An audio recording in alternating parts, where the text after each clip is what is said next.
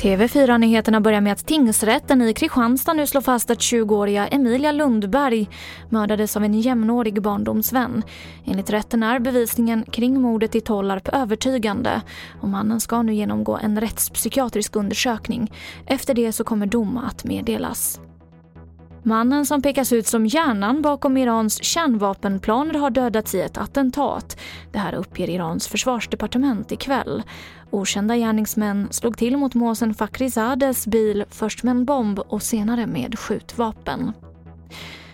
Och jag avslutar med att de svenska facken förbereder sig för att ta strid om kollektivavtal med e-handelsjätten Amazon.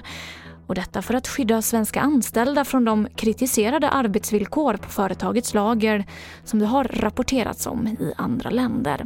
Det här är, det är större och det är allvarligare än vad ni tror.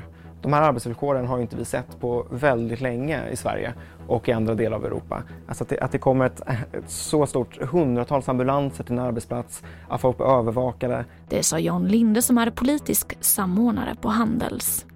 Och det var det senaste från TV4 Nyheterna. Jag heter Emily Olsson.